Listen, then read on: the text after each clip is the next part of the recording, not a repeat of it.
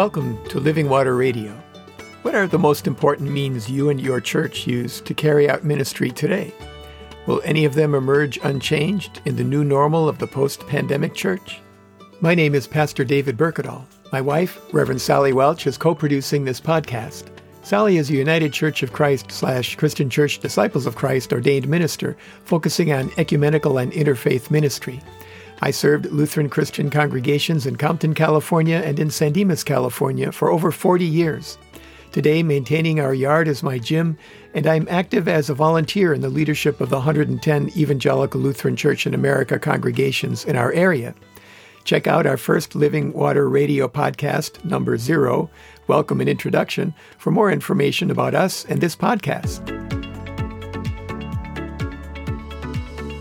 We are now at a point in the pandemic where you hear the phrase coronavirus fatigue a lot.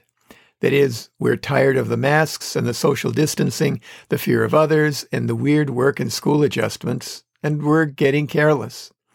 This is coming just as we are getting into the flu season and the colder and wetter weather that will place a damper on outdoor activities, and the number of cases is going up almost exponentially. Folks, this is where character counts. I know you are tired. We're all tired. Now is the time to do the right things like wearing masks, social distancing, avoiding crowds, and washing or sanitizing our hands, even if we're tired of them.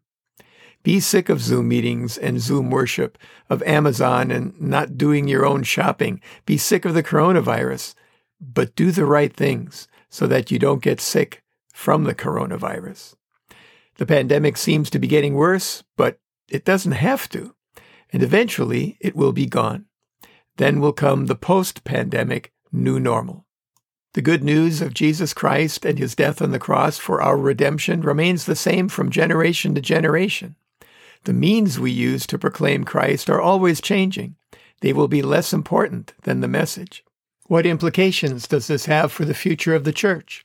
What is the new normal likely to look like when this pandemic is over? And how can we adapt for faithful ministry as the body of Christ, the church, in this world, particularly in the LA area? This is the second of three podcasts on the new normal church. I want to share a few thoughts that have been rattling around inside me as a lifelong Lutheran Christian and as a pastor for more than 40 years. I serve on a number of synod leadership boards and committees, and I think about where we are going a lot. Last time I shared some ideas on near term or short term, but, but I like near term as a phrase for getting near to birth, changes that will happen either because external circumstances require them or because we are already headed in that direction. Next time, for part three, I'm going to reflect on what I think are the implications of the needed changes for future church development. But today, I'm going to reflect on how the means that we use to conduct our ministry, like buildings, seminaries, curriculum, and so on, will change in order to thrive in the post pandemic new normal for the church. Of course, no one knows what will happen after the pandemic but God. We may see an influx of people hungry for community, both new and former members of the church. We may see formerly faithful members not coming back, and the trends we saw before the pandemic continue. All we can do now, however, is to get ready by preparing to be the church God has called and equipped us to be. Part 2 The Changing Means for Doing Ministry. And by means, I mean buildings, worship services, pastoral ministry, curriculum, seminaries, and so on. What are the trends in the use of the means we use to do ministry that will have already begun to change, but will take five or ten years and beyond to fully form? The increasing secularization of Southern California is producing an increasing need for the living relationship with the one true living God for which humanity was created. In this cultural atmosphere, we find an increasing relevancy of the experience of the Holy Spirit among the first Christians described in Scripture to our own circumstances. We in the 21st century are a church that more and more resembles the first century church than the 20th century church. The Holy Spirit will nourish and shape the church like streams of living water. We see this in recent history in the observation that the Catholic Church opted for the poor. The poor opted for Pentecostalism. Here are the adaptations of the means we currently use that we will need to make in the LA area and beyond. First, I think that we should expect that there will be very few of our congregations maintaining their own buildings as we now know them. Buildings have become albatrosses around the necks of our shrinking and aging congregations that can no longer financially support them. This was happening before the coronavirus pandemic, and it will likely, though not certainly, continue after it's over. Churches will be smaller and more nimble, more emotionally expressive of the faith and focused on the immediate needs of their communities. I don't think that Zoom or its successors will take the place of buildings, but they will provide one continuing mechanism for outreach. People who come to faith in Christ will continue to desire the high touch, the love that we offer in living Christian communities. And face to face ministry will likely take place in small groups bound together by the love of God and of one another.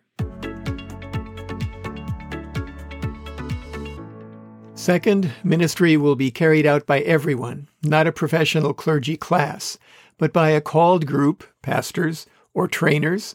It will be missional, not invitational, and it will belong to everyone. Our evangelism won't be based on things like come and hear our pastor preach, or our choir sing, or see our beautiful church, or our wonderful youth program. We will no longer say things like the church isn't a museum for saints, but a hospital for sinners. That's discipleship. Our evangelism will be more like the paramedics. We will go to where the hurting and broken people are. Nowhere in the Bible does it say, go build a church. That has been the way Christians in many times and in many places have seen the goal of community building. Jesus gives instruction for the church at the end of the Gospel of Matthew in the words we call the Great Commission, the 28th chapter beginning at the 18th verse. And Jesus came and said to them, all authority in heaven and on earth has been given to me. Go therefore and make disciples of all nations, baptizing them in the name of the Father and of the Son and of the Holy Spirit, and teaching them to obey everything that I have commanded you. And remember, I am with you always to the end of the age. We've heard a lot about this approach in the past. It will soon become a necessity. In this regard, I recommend a little book called How to Knock Over a 7 Eleven and Other Ministry Training as a scalable model for ministry in the 21st century. A one sentence summary might be a new ministry start begins by establishing needed local businesses as a service to the local community before beginning the traditional worship and education ministries of the church. It's the opposite of how we organize local ministry now. Third, I think that very few ordained pastors will be able to be supported solely by the giving of the congregations they serve. Bivocational ministry will be the norm, and we need to encourage our seminaries to enable students to become workers and workers to become students. Our pastors will be less concerned with maintaining their professional status in the community and more resemble servant leaders more attuned to the community's sense of the call of the Holy Spirit and less accountable to a few big givers, leading families, or bullies. Third, the Synod, a regional expression of the Church, will send a general profile to our seminaries, clearly stating the kind of pastors we will accept for placement in calls to our Synod's conferences, local area expressions of the Church, in light of the realities of the new normal. Fourth, synods should operate on the what gets measured gets done principle and begin posting synod congregations' average weekly worship attendance, how much it has gone up or down, and the numbers of adult and of child and infant baptisms as four additional members measures of congregational vitality and growth. We already post similar numbers regarding congregational giving. I would propose that congregational growth, measured as people in these areas, is at least as important to the mission and future survival of the church in the LA area as financial giving and should be posted concurrently. Fifth, the synod and conferences will declare to their congregations a policy of assigning resources in such a way that the demographics of our synod as a whole will grow to resemble the demographics of the communities that we serve as a whole. Each congregation will be encouraged to do the same regarding the area in which they serve. Sixth, we will hire consultants slash trainers who have a proven track record of leading congregations like ours through transformation and growth. Seventh, the Synod and conferences will conduct regular workshops and goal setting exercises focused on congregational vitality and growth, led by pastors and consultants with proven track records in doing these things. They will make attendance at and application of these workshops required for the reception of synodical and conference resources. Eighth, policies, programs, and funding, in most cases, will be established based on this premise God provides everything needed to accomplish the work God has called us to do. That is, our congregation members have all they need to fund a vibrant congregational ministry. They just sometimes choose to spend it someplace else. Our congregations, as a whole, have all they need to fund a vibrant synodical ministry.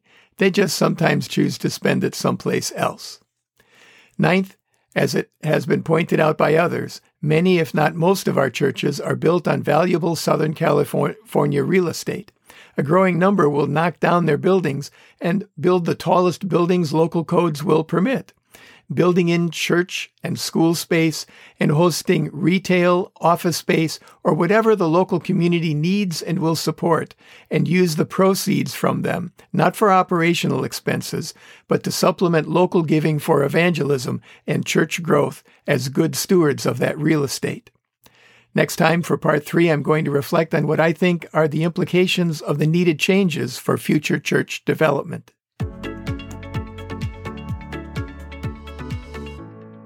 Today, let's remember to pray for those who provide essential services and for those who seek the common good.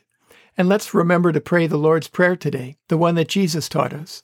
If you don't know what that is, contact us at the Revs David and Sally at gmail.com or send us a tweet to at David Berkedal and we'll send it to you. Send your prayer requests to the same addresses and we'll include them next time. Send your comments there as well. As always, we encourage you to stay hydrated. Open your heart to receive the living water from the source, God's self, the living presence of the one true living God, the God who gave himself on the cross so that all who believe and are baptized might be restored to the living relationship with God for which we were created. Remember your church. Identify one if you don't already have one. Ask a friend about it or a family member. Google it. Contact the pastor. When you have a church, go to or tune in to the worship services they have currently available and support the church financially so that it will be there when we come back to fully physically present worship together. Support your pastor and church leaders, pray for them, and help them in any way that you can.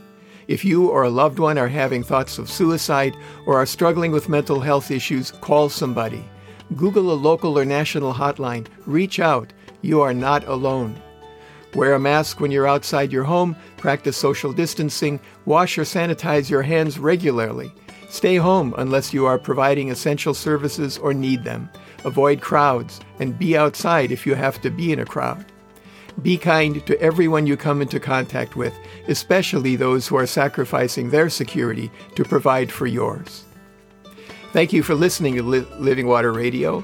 We are here for Christians and for the people of the Los Angeles metropolitan area who are looking for a sense of Christian community, a source of hope, and a way to thrive together during this global pandemic. We hope you'll tune in next time and invite your friends to do the same. Meanwhile, Sally and I encourage you to open your hearts to receive living water, the presence of the Holy Spirit, and stay hydrated.